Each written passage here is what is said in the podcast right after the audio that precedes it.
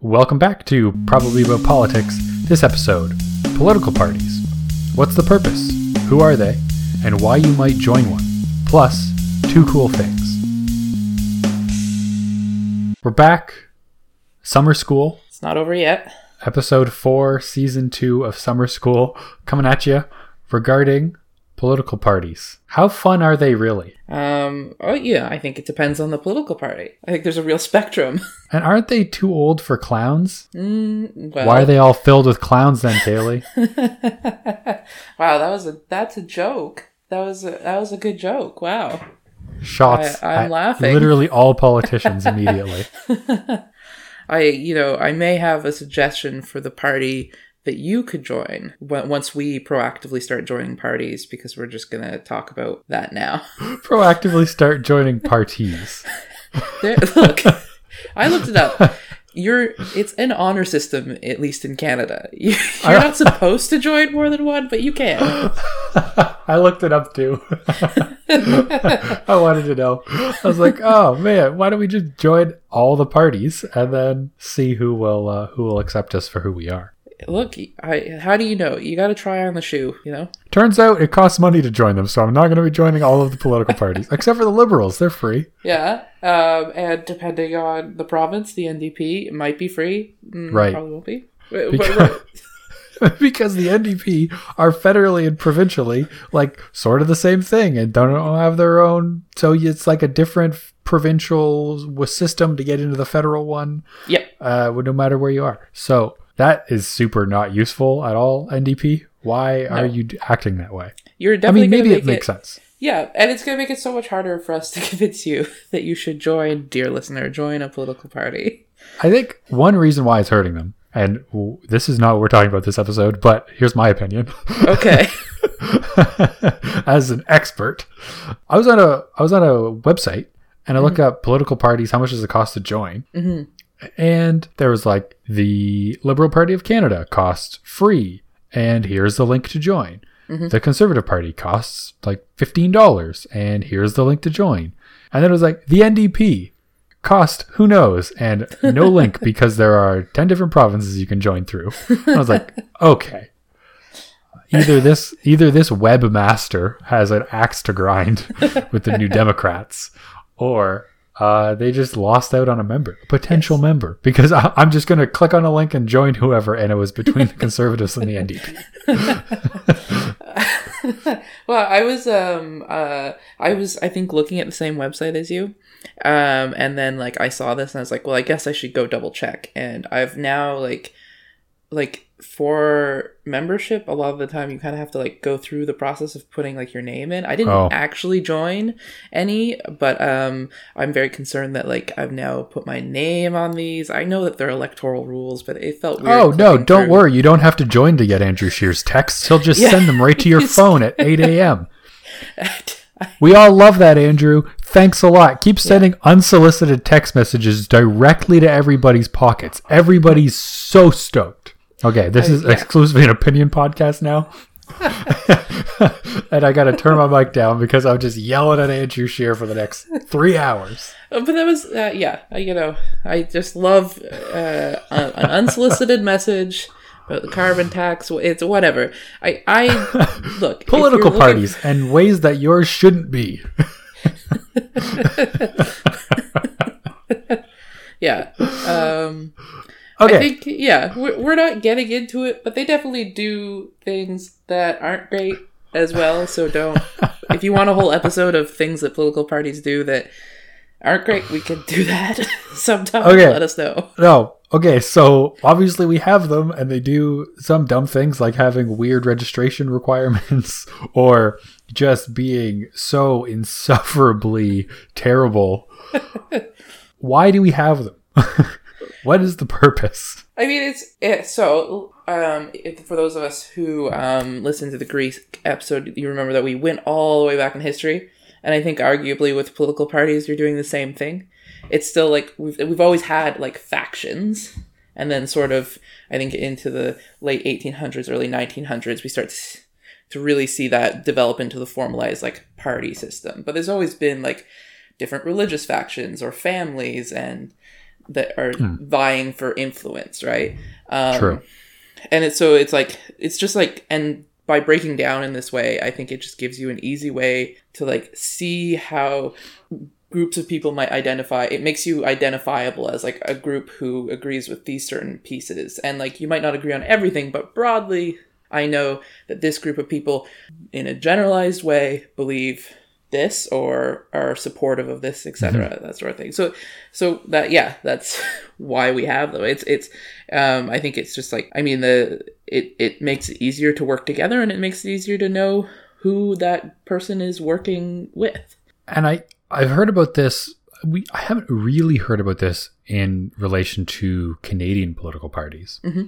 Um, but I mean, you hear about it in the states all the time in, within their political parties, like factions within the party.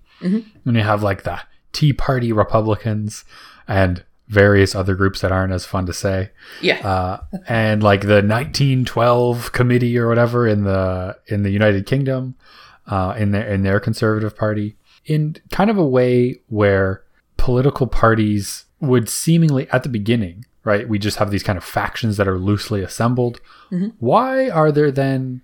And has it always been this way that political parties kind of have factions within factions, or is that more because political parties are so more so much more ingrained? Like if you ran in the United States as like a Tea Partier for president, or for like governor, or for like uh, member of the House, uh, you would de- you just definitely not you definitely not win. But if Yeah. you run as a Republican who identifies as a Tea Party member, yeah it may it, it may hurt your chances, but at least at least you have like a name brand associated with you.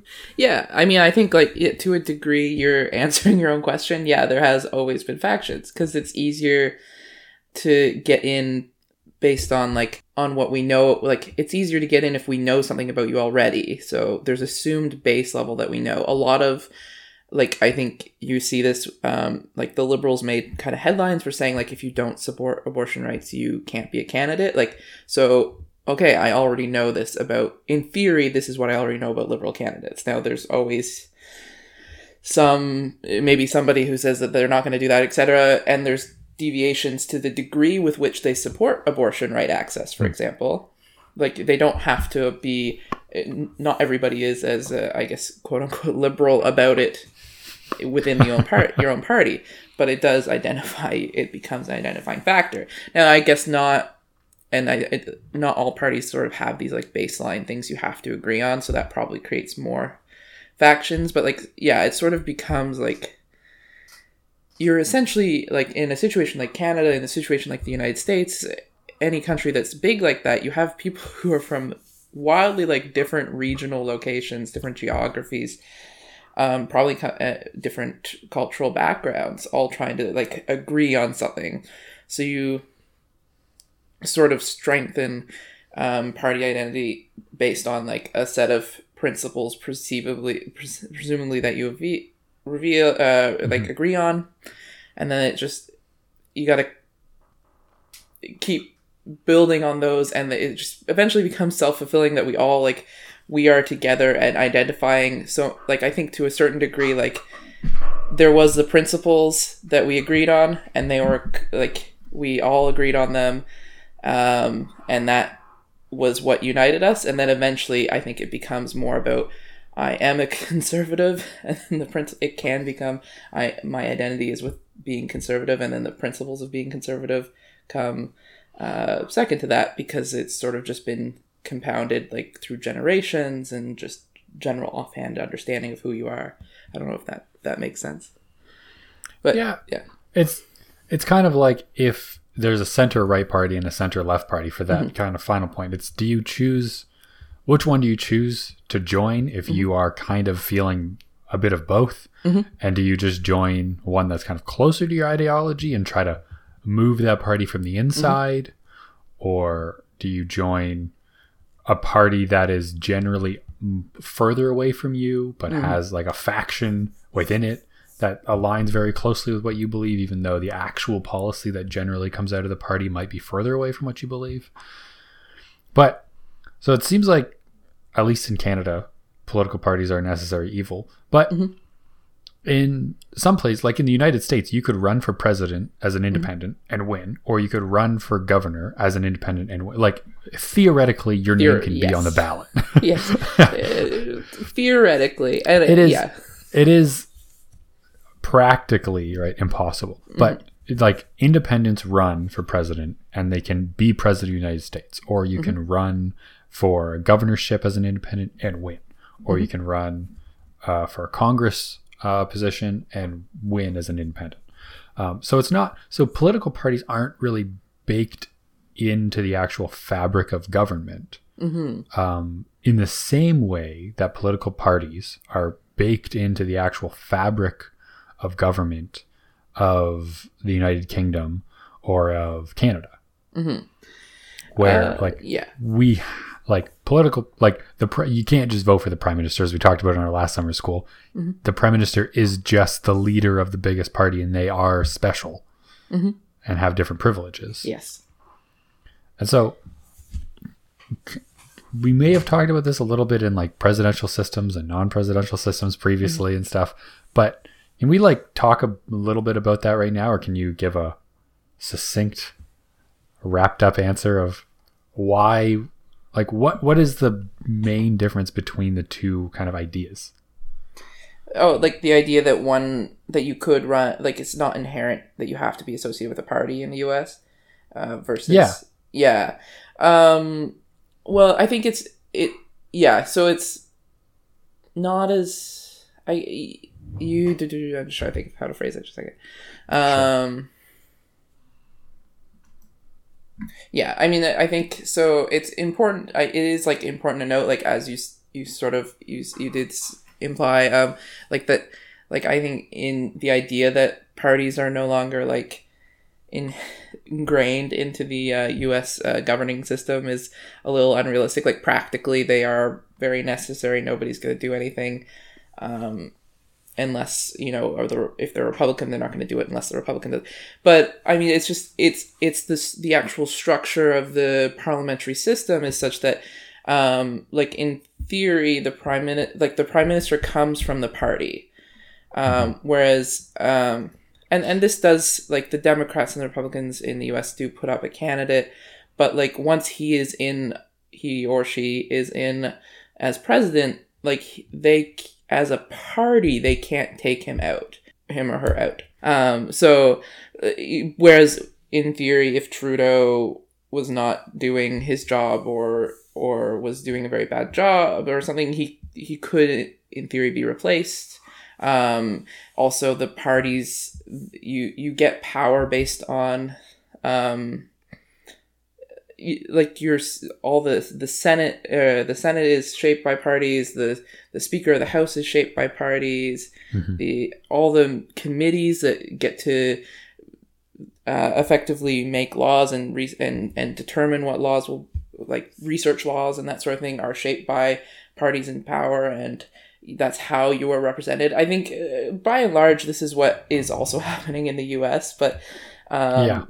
But it's it's i think in part because there's such a strong two party system in in it's yeah it's it's essentially i think you can't really say that the us doesn't inherently need parties they uh it's so ingrained Fair. and somebody is either a republican or a democrat i think in you know it's much more of a factional like historical family or religious identity version But- of parties but But is that it would seem to me from the outside, if just glancing at the 2 Mm-hmm. it would seem as though, and we're going to talk about this a little bit later and why you might join a political party Mm-hmm. probably, but it would seem as though not having political parties baked in is Mm-hmm. more democratic. Because just this week, Boris Johnson Mm-hmm. is now the Prime Minister of the United Kingdom the, yeah despite having received no votes from anybody. Mm-hmm. there was no election. He's just now the prime minister. Then that comes with special privileges, even though, I mean, people did vote for him. Members of the party voted for him. But, and he did receive votes to then, to also be a member of parliament. yeah And so there is, like, he is as legitimate a prime minister as any other prime minister potentially. Mm-hmm. I mean, by like the amount of democracy involved, Yes. you could quantify it. Even though he didn't have to deb- debate anybody else who wanted to be prime minister, he never had to stand behind a podium. Yeah. Um, but in an American system or in the American system, that wouldn't happen. Um, yeah, no, because you can't force an election in the American. Yeah, you wouldn't system. just get like a su- you would, but they didn't even have to force an election, right? No. Like you wouldn't just but- get a surprise prime minister out of like, oh, any member of Congress can be the new pri- can be the new Yeah. president of the United States.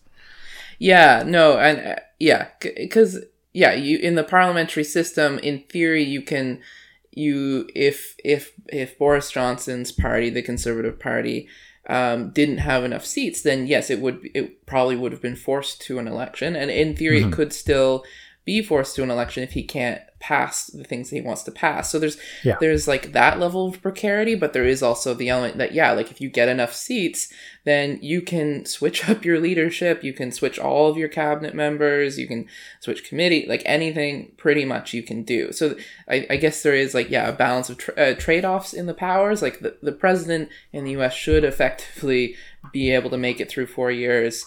Um, it is very hard to get him out. um, um, and if a republic like the the Democratic and Republican tents are much, I think, much broader because there's only two parties. So you can believe wildly different things and agree on almost nothing and be in the same party as Yeah, as somebody. Um, or you could, yeah, you could leave and sit as an independent, and in and for your term, that does not really matter. You don't have to rerun or anything. Things are just sort of set. But um, whereas, yeah, you might, yeah, you, you the, these shifts within the uh, a parliamentary system could force an election, could force by elections, um, but because it is so dependent on the balance of parties in order to keep governing. I'm just thinking now about if political parties like if like we could have like if Justin Trudeau stepped down, we would just we could just the liberals would just elect new leadership and Yes. we would have a new prime minister. Yes. And I'm just imagining if other like governing bodies were like that. Mm. Like if a Supreme Court judge stepped down and then just like the liberal judge hierarchy below just decided, hey, Let's put this guy. yeah. yeah, never mind that guy. Let's get a new Supreme Court justice that we just decide on as like a bunch of Well, other lower level like provincial judges. They all choose one. well, it's because we let the prime minister. That doesn't happen because we let the prime minister, somebody who could be so replaced, choose our judges for us. But uh, yeah, I think. Um, I mean, uh, the Canadian situation, I think, is a bit interesting um, in that I think if something like that happened with Trudeau, it would be hard to say whether or not there'd be another election, even in a more majority system, because we look to the U.S. so often that it would be considered a quite an upset to just change the leader. Like that, you there is, a, I think, the identity of our parliamentary system is always um, a mix between the uh, British parliamentary system and the U.S. parliamentary system, or the U- the U.S. government like presidential system, and what we think as a public is appropriate. Whereas I think I'm sure in the U.K. the idea that Boris Johnson became prime minister, wa- while maybe objective, After Objective. Theresa May became prime minister in the exact same similar manner. way, yeah, it's it's much over the exact same issue almost, Yes, yeah. right? It's all and you see it in, in Australia as well. They've also uh, go through sometimes many uh, leadership changes without an election, um, but they have a lot more distance from the U.S. So, uh, so I think it, it it's sort of an interesting conversation about how much Canadians would accept um, such easy sort of leadership, major leadership changes, and uh, they have, but it's it is certainly different. And I think we got Kim Campbell out of it. yeah. that went super well, and every but nobody has a bad thing to say about that.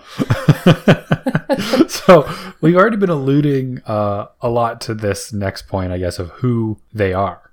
Mhm. But kind of maybe a brief primer for anybody who's been super lost up until this point. Yes. who who are they? What what are the main kind of political parties in Canada other than Um, like the Rhinoceros and Communist Party? All right, all right. Um, so yeah, the there's sort of I think we can agree that we'll we can maybe cover five of them because there are like thirteen I think like registered ones, but look, I think five is the relevancy sort of spectrum. Look. I'm starting a timer. Okay, you got 30 seconds for each party. Let's go. Okay. Uh, so liberals probably the party that uh, our international uh, listeners will be most familiar with because they are in power right now. Um, they're the oldest, most historical, uh, historically successful party, and they're generally a central party. Now more shifting more central left. Uh, yeah, and they, their their slogan is like um, the true or something like the true governing party of Canada or something like that. So y- they've been in power a lot and for long periods of time. Um, the The conser- uh, true governing party of Canada? yeah, it's something like that. It's it's uh, Okay, It's- wait yeah. one second. it's How do it's you not their find this? slogan. It's I, I slogan's the wrong word. It's something that Motto? they say about themselves. It like it's something that they like to say as the party, and uh, you can see the argument for it. Like they, uh, we had there was one, at least one prime minister had twenty years in office. Like Okay, listen. I'm on the Liberal Party of Canada Wikipedia page, and they have no motto I, I said or the slogan. slogan is wrong. I think I think slogan is wrong. I think it's more something that liberals say. Uh, listen, liberals are the Liberal Party. Come on, we can't be giving Like out Liberal Party. fake, the Liberal news. Party of Canada, members of the Liberal Party of Canada. I'm sure the official website is not saying that they're. the, the official website says support hashtag positive politics. so, All right. which But hey, look, you're really blowing my timer to shit here. So whoa, hey, this is a G-rated podcast. apologies. You're really blowing my timer to crap here. Okay, let's go. Uh, Conservative Party of Canada. Okay, Conservative Party of Canada, uh, contrary to what you would assume, is actually Canada's newest party. It was founded Yes. in 2003. Yes, because they were like, "Hey, we have too many little factions. Yeah. Put them together." Yeah. Uh, we're not going to win any elections by being the Progressive Conservative Party and the Canadian Reform Conservative and uh, Conservative Alliance. So let's uh, put them together and, and become the Conservative Party of Canada. Um, this was done under the uh, Harper government, which was the one before Yes. the Trudeau government, and probably another name our international listeners might recognize. Which Stephen Harper, a very successful uh, campaigner. Yes. The guy in like what eleven year or nine years or something had like f- won like four elections. Yeah. But I mean, that's the Canadian like political like that's how it works. You you we rule for they have we have prime ministers for a long time. And then everybody's like, why don't we have term limits? And then it's like, no, we're not getting term limits. And Yeah, why do you, you don't need term limits? The guy's going to win an election every two years because he's going to have non-confidence votes and turn it into a majority. What is this? Anyway, also, what a legacy! The guy starts a party, yeah, he starts Well- a party, and it's combines parties after starting a party. it's uh, yeah, it's it's either the party it has in the la- in since he started it either been the opposition party or the party in power. Um, uh, And and he- look where they are now. now they have Andrew Scheer as their leader. Andrew Um, Scheer, who we're okay, we're no, we're not we're not talking about leadership yet. That's why you might want to join the New Democratic Party. Okay, well, do, do we not want to know that the conservatives stand for low taxes, smaller government? Just- we were at like generally- 55 seconds, Kaylee. Okay, okay, I'm moving on.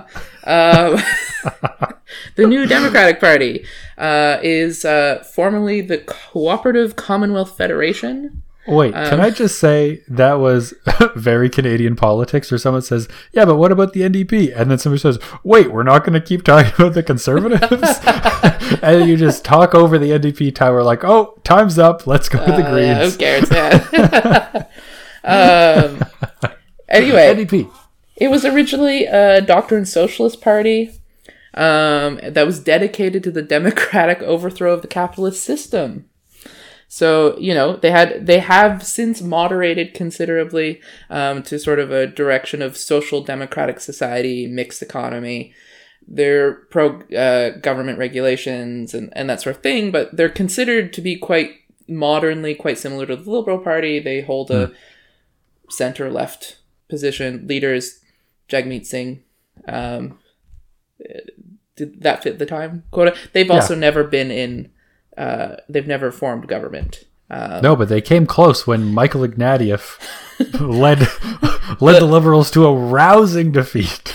yeah, a spectacular defeat. Yes, and and that and that was yeah. They were the first. Uh, yeah, they, they were they got to be the the first time they got to be the opposition party. Generally, they are considered the third party of Canada. Mm-hmm. Um, and saw great success under Jack Layton. yes, And um, after his passing, uh, lost a lot of um, support, especially in Quebec.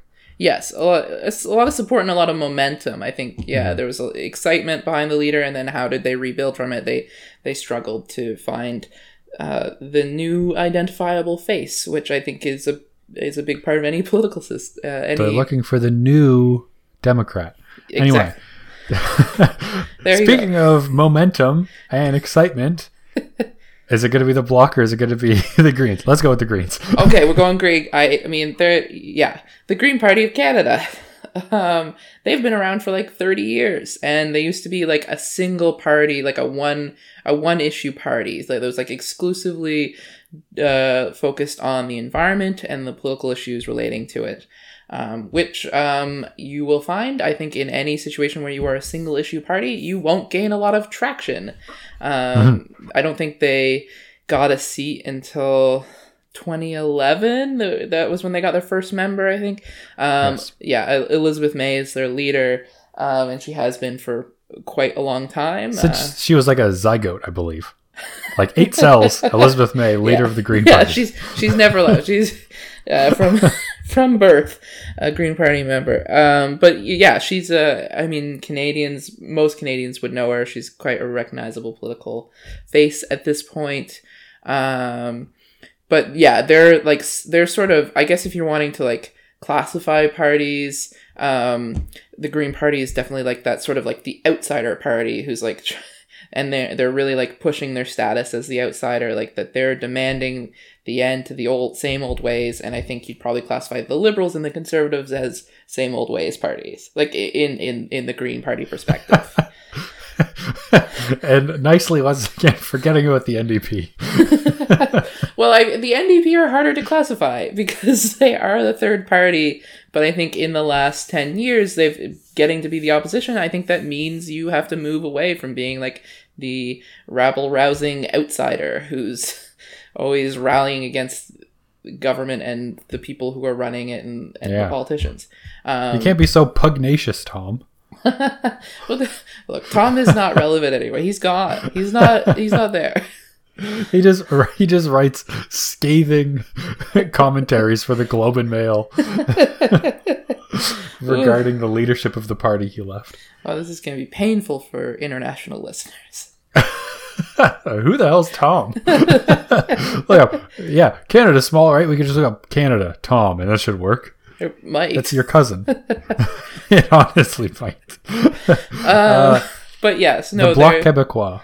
Um. Yeah. So uh, the the Bloc Québécois are so yeah another type of party that we have at the national level. Um, they're uh, the uh, nationalist like a national political party that's like openly supporting Quebec separatism, and that's like their big issue. In addition to like expressing like like Quebec's sovereignty and Quebec's rights at the federal level and advocating for that. Yeah, Um, I don't think so much now necessarily sovereignty Mm, per I mean- se. they've had it as, as with every party, as the public opinion has has moved. You you must also Yeah. move with it. But I mean, I think still at the core, like it's like it's very much like maybe we're not doing it now, but separatism. Maybe, yeah. So I, I think, it, it- but like, yeah. Ultimately, it's about it's a party that's like there to stand up for Quebec.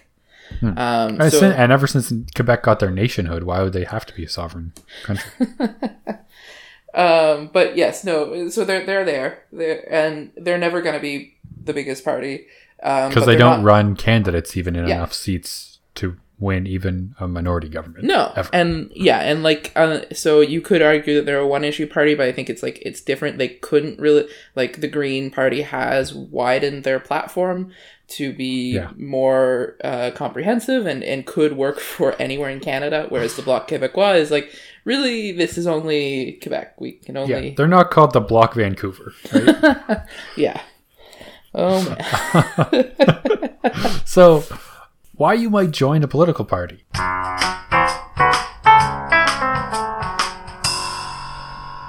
So far, it seems like the parties they choose who's in the who's their leaders, they choose who runs, and then you know if you want to choose somebody else, make your own political party and get away from mine. Uh, I think it's so. There's a there's a few reasons. Like I I just like I read an article that was saying like if you like you want to make radical change, it's in joining the political parties that like because they make decisions about what their platform is going to be, who's going to be their leadership, who's the leadership of like the party, and then who's the leadership of like the the, the who they're running in political office uh, for political offices. Um, you get and you get to go and vote and participate like you have rights as a member of that party to influence how that party will operate um, like there's a lot of i think a sense like just globally and, and then and that so that doesn't exclude canada in that that like the political parties are just like in it for the vote They're, they don't care about the issues of the people necessarily um, or they're not coming to the people for the issues but like that i think it's kind of like uh, the parties are inherently like just a, a loose agreement of what the group of people who can support them will will support. So it requires you to go and participate in what the loose agreement that we all agree on is. Um, uh, and the only way to to influence that is to participate.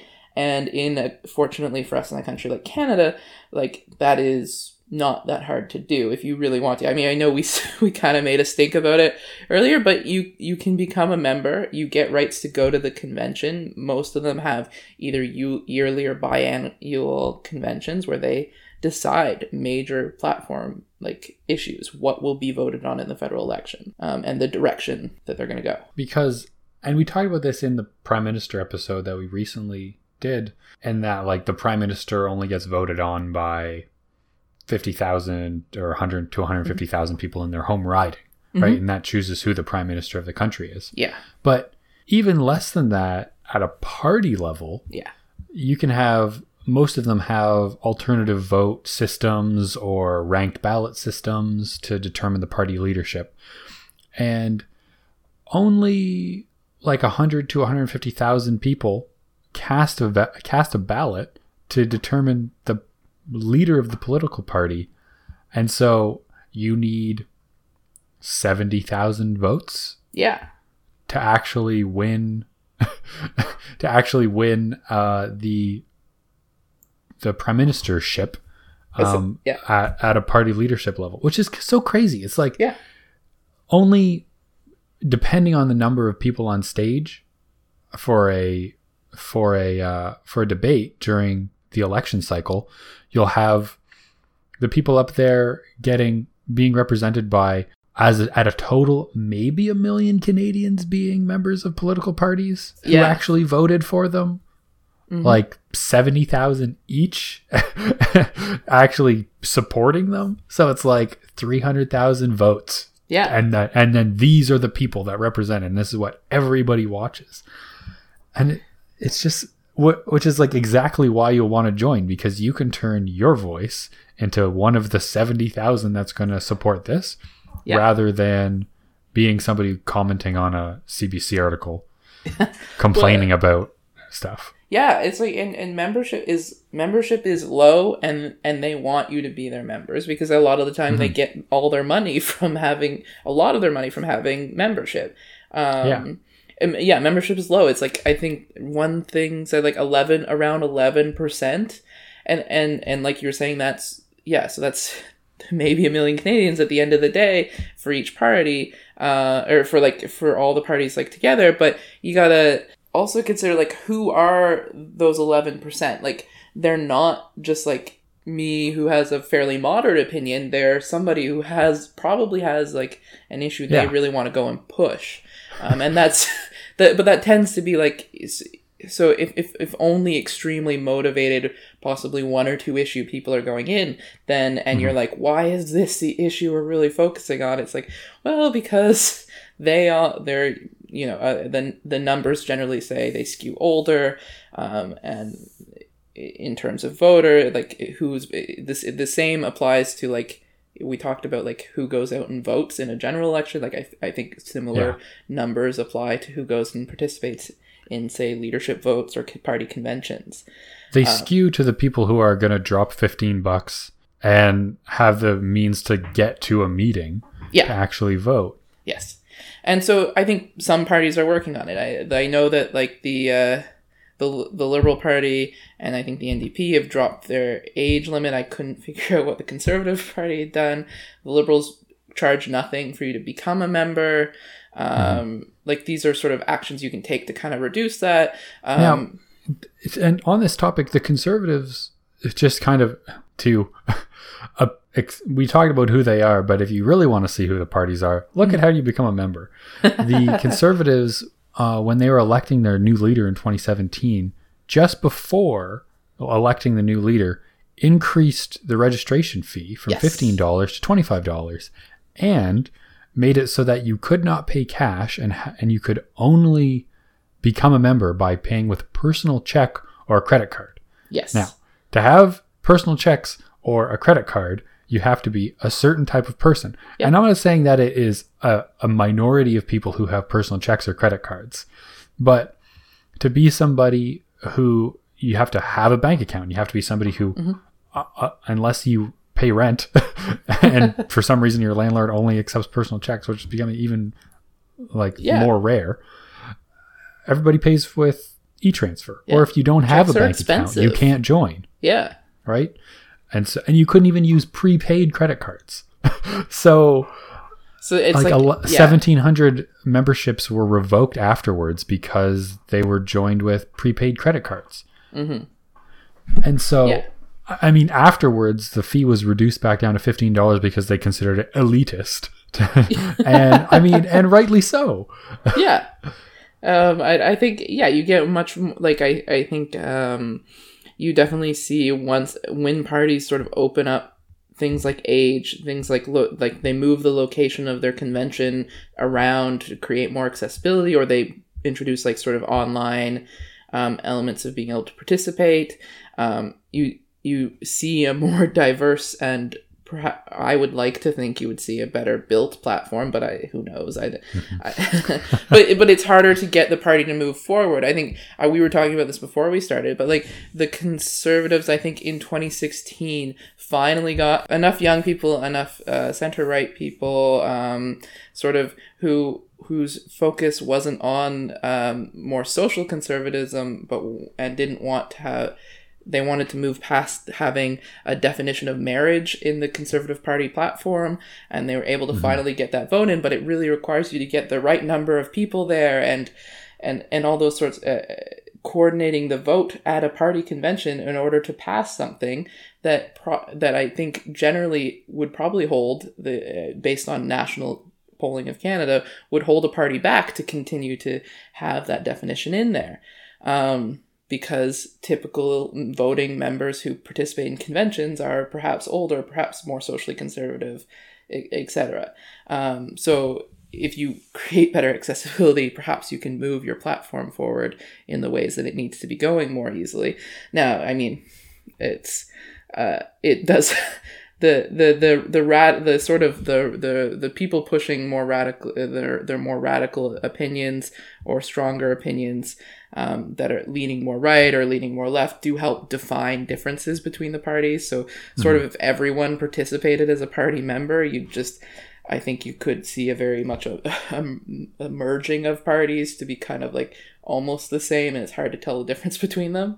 Um, but I, I think generally speaking, if you really want to see, if you see certain issues like climate change is a big deal to you, or um, like uh, like our international policies or um, anything, any social opinions, like the place to get in and change that can really be at the party, like party level. Your your vote will really count there.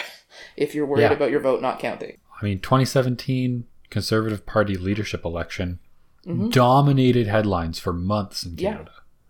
And it was only voted on by 140,000 people. Yeah. If you wanted to, you could have been one of those 140,000 people if you had a checkbook. And the guy who won wasn't it was in second place until round 13 of voting and then Mm. Finally won on a voting discrepancy but all the ballots were destroyed before they could remedy the discrepancy. It's craziness. Anyway from there let's go to a few cool things kaylee Yes. we're doing segments now All right. and our last episode where we talked where we went back to our roots and talked about greece and then space news and different sorts of things um, people loved it Yeah. Wild success. standing ovations across the world I, I think more importantly, we loved it. yeah standing ovations from us this is what happens when you're a member of Can the we start podcast selling party. memberships? Let's do that. oh yeah they're free we Yeah. can't just we can't say Right, yeah these people are elitist and then say ah yeah let's charge everybody $15 because Yes. nobody would pay uh, so what's your cool thing this week that you want to share Um, so my cool thing, I guess, is so I in going through like the list of like types of parties. So we're like this like outsider party or this regional uh, nationalist party. Um, I kind of also came across, and I'm sure um, if you're kind of a political junkie, you've also come across this before, like the list of sort of uh, joke parties. Um, whoa who are you calling a joke party I'm calling joke. Par- I, I'm not. You know, no party that would not also potentially self-identify as as sort of a a, a, a, a, a funny, uh, satirical party will be named here. Um, but I think to a degree, varying degrees, do they identify as satirical? Like they're. And there have been satirical parties that have success. I don't know if you heard of the Best Party in Iceland, but um, the No. leader of the Best Party in Iceland won the mayor ship of Reykjavik, um, largely as a result of a protest vote to the sort of uh, economic downturn after 2008. But he was the protest vote, and enough people protested, and uh, he became mayor of Reykjavik. But so. Wow. so almost every country, or like not every, a huge list of countries have a lot of uh, joke, uh, jokey sort of satirical parties that are running. Um, but um, I think Canada actually has some uh, some of the most. um, and we've Really? had, yeah, we've had a few, and, and we've had a few pretty good ones. Um, i mean we personally know somebody who has actually taken their vote and there I will talk about that. So do not jump my story here. But yes, um, I, I think to varying deg- so so I'm going to list three parties, varying degrees of success, um, and I think varying degrees of s- seriousness. I guess. Um, the first and the one that I think is the most interesting in in the way that it, uh, it elected its leadership is the Canadian Extreme Wrestling Party. um, in the fall of bad 19- time to take a drink of water in, in the fall of 1999, young professional wrestler named Quentin Barboni beat 11 other wrestlers in a battle royale to become the first leader of the Canadian Extreme Wrestling Party. extreme wrestling Yeah, I not don't. as milk toast wrestling like the rest of these guys Um, I, Some as- jokers try to milk toast wrestle. as best I can tell, this party is really like Newfoundland centric. Um, Okay. So take what you will from that. But they, it was, you know, they did uh, have official news conferences with reporters um, and conducted interviews with the media. Um, they had 30 pages of policy statements that they gave to the media. Um, and their sort of their big issues were like, uh, they're they're definitely a pretty leftist party. Um, their issues were like overfishing of Canadian waters, um, increasing regional development, um, withdrawing from NATO and becoming a neutral country. Wow, what? These And- are like real. I thought they were going to Yeah. be like, I don't want to have to wear a singlet all the time. yes. So when I said varying levels of seriousness, this is probably the most serious. Um, I mean, the most and the least. I Yes, guess. at the simultaneously. I don't know. And, yeah, and then and guaranteed annual income for all Canadians was like sort of the last one. But yeah, no, some real policy that Wow. people Wow, currently UBI really. in 1999. yeah, This is when this was. Wow, 20 years ahead of their time. There you go. Yeah. Um, and then the second one um, is called the FU Party. Um, it is supposedly stands for uh, the Fed Up Party. Um, its leader, its leader was the uh, Ed the Sock Puppet, um, which is like sort of a comedic uh, character. Um, Right. uh, Canadian thing, um, but he announced his intention to run in for prime minister in 20, uh, 2011 to fight apathy and stupidity in government. Um, and then he also like developed a he had a blog called Nobody's Puppet. Um, where he like would talk about his thoughts on politics and uh, the media industry. Uh, he kind of said like that he was successful because the NDP were able to have their big wave in 2011, but and he was like definitely anti-conservative but the conservatives still won so i don't know it, it the whole thing is kind of like i don't think he, it, it seems like it was just a joke uh he didn't really he didn't run anything it wasn't official it wasn't an officially registered party um but like they did have like volunteers and uh campaign and stuff like that for a Wow. while I super did not know that Ed the Sock was Canadian. yeah well there you Huh. go he is This is like something I feel like I've just seen a lot of my life was Ed the Sock. he's canadian and he's run for prime minister so What? wow I thought he just had like a late night television show. you you call yourself a host of a political podcast What am I missing? I thought this. I thought what? This is wild. I, I mean, I think ultimately you're not missing anything very interesting. He was What? pretty unsuccessful, I think, but the FU party is a little funny. huh? And then my third party and and probably most established. So I guess Yeah. uh, I don't know what scale of seriousness you want to give it, but um, and this is the party that we have a friend who voted for, but we will not reveal their identity. um, uh, is the Rhino Party. Uh, yeah, it was established in the 1970s, and it's just like a bunch of artists and comedic sort of people who came together to like sort of introduce uh, sort of lightheartedness to elections. Um, yeah, a bunch of friggin' hosers getting together. yeah, exactly. um, they said that they named it the Rhino Party because rhinos are like politicians in that they're thick skinned, slow moving, dim witted, can move fast as hell when da- in danger, and have large, hairy horns growing out of the middle of their faces. Yeah, and at one in the 1970s, I think they ran 120 candidates nationwide and got 110,000 votes. So wow. there was a point when they were they're sort of like I guess the, and their other like claim to fame is that like their most prominent candidate was uh, Guy Laliberté, who was like a founder of Cirque du Soleil. Um, he wore the party badge when he went up into space in 2009. Um, and they did run in, they also ran like 25 people, I think, in 2015. Um, they didn't run anybody in Prince Edward Island because the leader of the party, Sébastien uh, Corrineau, uh, or Corvo, his, he's, I don't know what his name is, it's unclear. Um, uh, didn't know anybody in PEI, so we didn't run anybody there. Um, I was gonna say probably most successful party at getting people to space, but I, then I remembered that the liberals yeah, have an actual arm- astronaut. yeah. Marc Garneau was like Yeah, a liberal and also a real astronaut. Yeah. No, I Dang. yeah. Unfortunately, the Rhino Party's claim to fame there is is limited. Oh, but Um, look up the, the Rhino Party platforms are actually funny. Yeah, Like I find a lot of this stuff not that funny. Yeah. It's just like kind of dumb. Yeah. But man, Well, like it was. Yeah, what This was it? gets me. Promote promote higher education by building taller schools. that's funny. Pave the Bay of Fundy to make more parking for the Maritimes. uh, count the thousand islands to make sure Americans didn't steal any. It's just it gets me every time. I've paved the fuck, dude. ban guns and butter both kill um, oh uh, highly topical to the 2015 election reform the retail lottery scheme by replacing cash prizes with senate appointments. Oh, yeah. That's something that uh, conservative surplus 2015 would have tweeted out.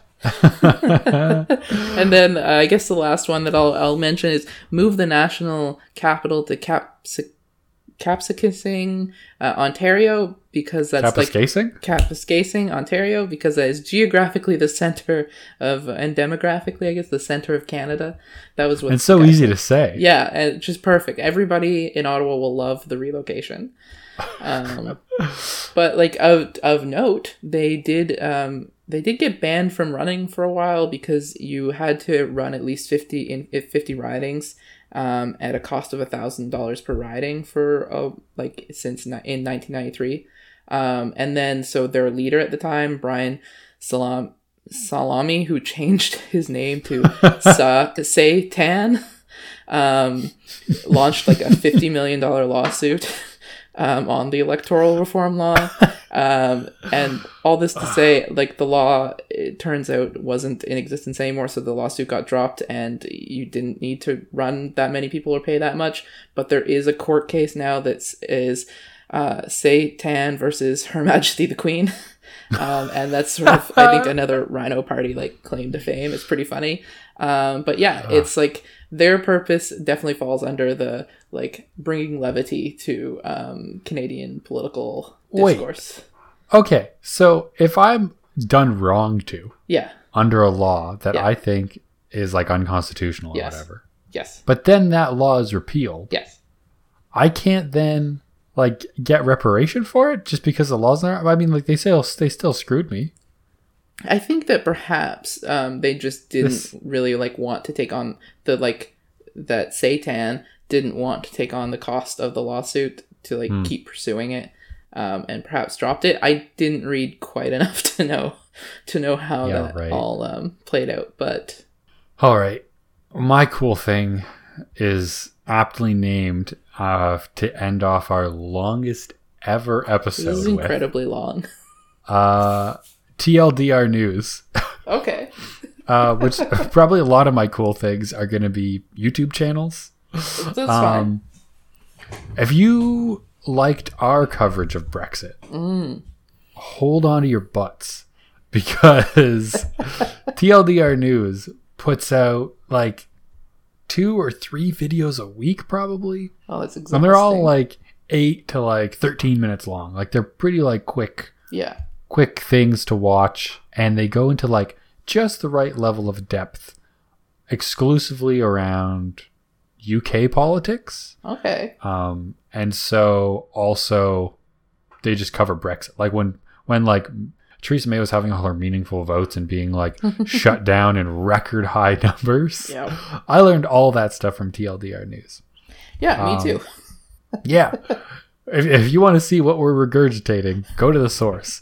Check them out. Um, super good YouTube channel, super nice guys, It seems they have like some fun merch. Mhm. Um, they have some good like spotlight pieces on certain uh, members of Parliament or groups in Parliament. That's where I learned about the 1912 committee um, and like Speaker Bercow and uh, what makes him so great.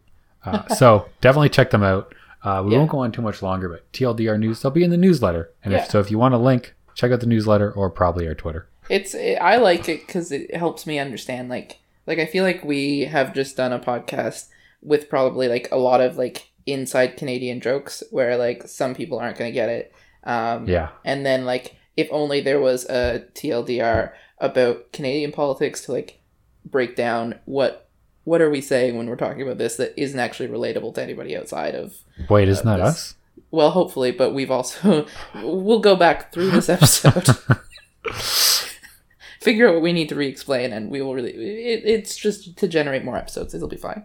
But yes no i think I, I like that because i can under i can break down what's happening in canada but it is takes me a long time to figure out what is going on in the uk because it's weird. And you get to seem super smart the next day at work when you get to explain this stuff to other people. yes yes. And i hope that when you listen to this podcast you get to also seem super smart uh, to your coworkers. And If you want to seem even smarter, yeah. make sure to sign up for the Probably About Politics newsletter by sending us an email at probpol or probablyaboutpolitics at gmail.com uh, or sending us a tweet at probpolitics on Twitter or, or sending us a text message or just saying you want on next time you see us in person. Give us a call. Give us a video Yeah. chat on Facebook or something. I mean, I think you can call us on Anchor. We we haven't been promoting that, but you can leave us a voicemail. yes, send us a voice message on Anchor and we will definitely 100% play it on the podcast. Uh, I'll play it to help me go to sleep. It's gonna be great. Thanks for listening to Probably About Politics. This is probably our last episode of summer school for season two. So find us in August with an exciting pièce de résistance uh, episode uh, on climate change. Yeah, like, rate, and follow, Like, rate, and review review. Right. on iTunes. And uh, make sure to say that you like the pod next time you see us. See you later. Oof.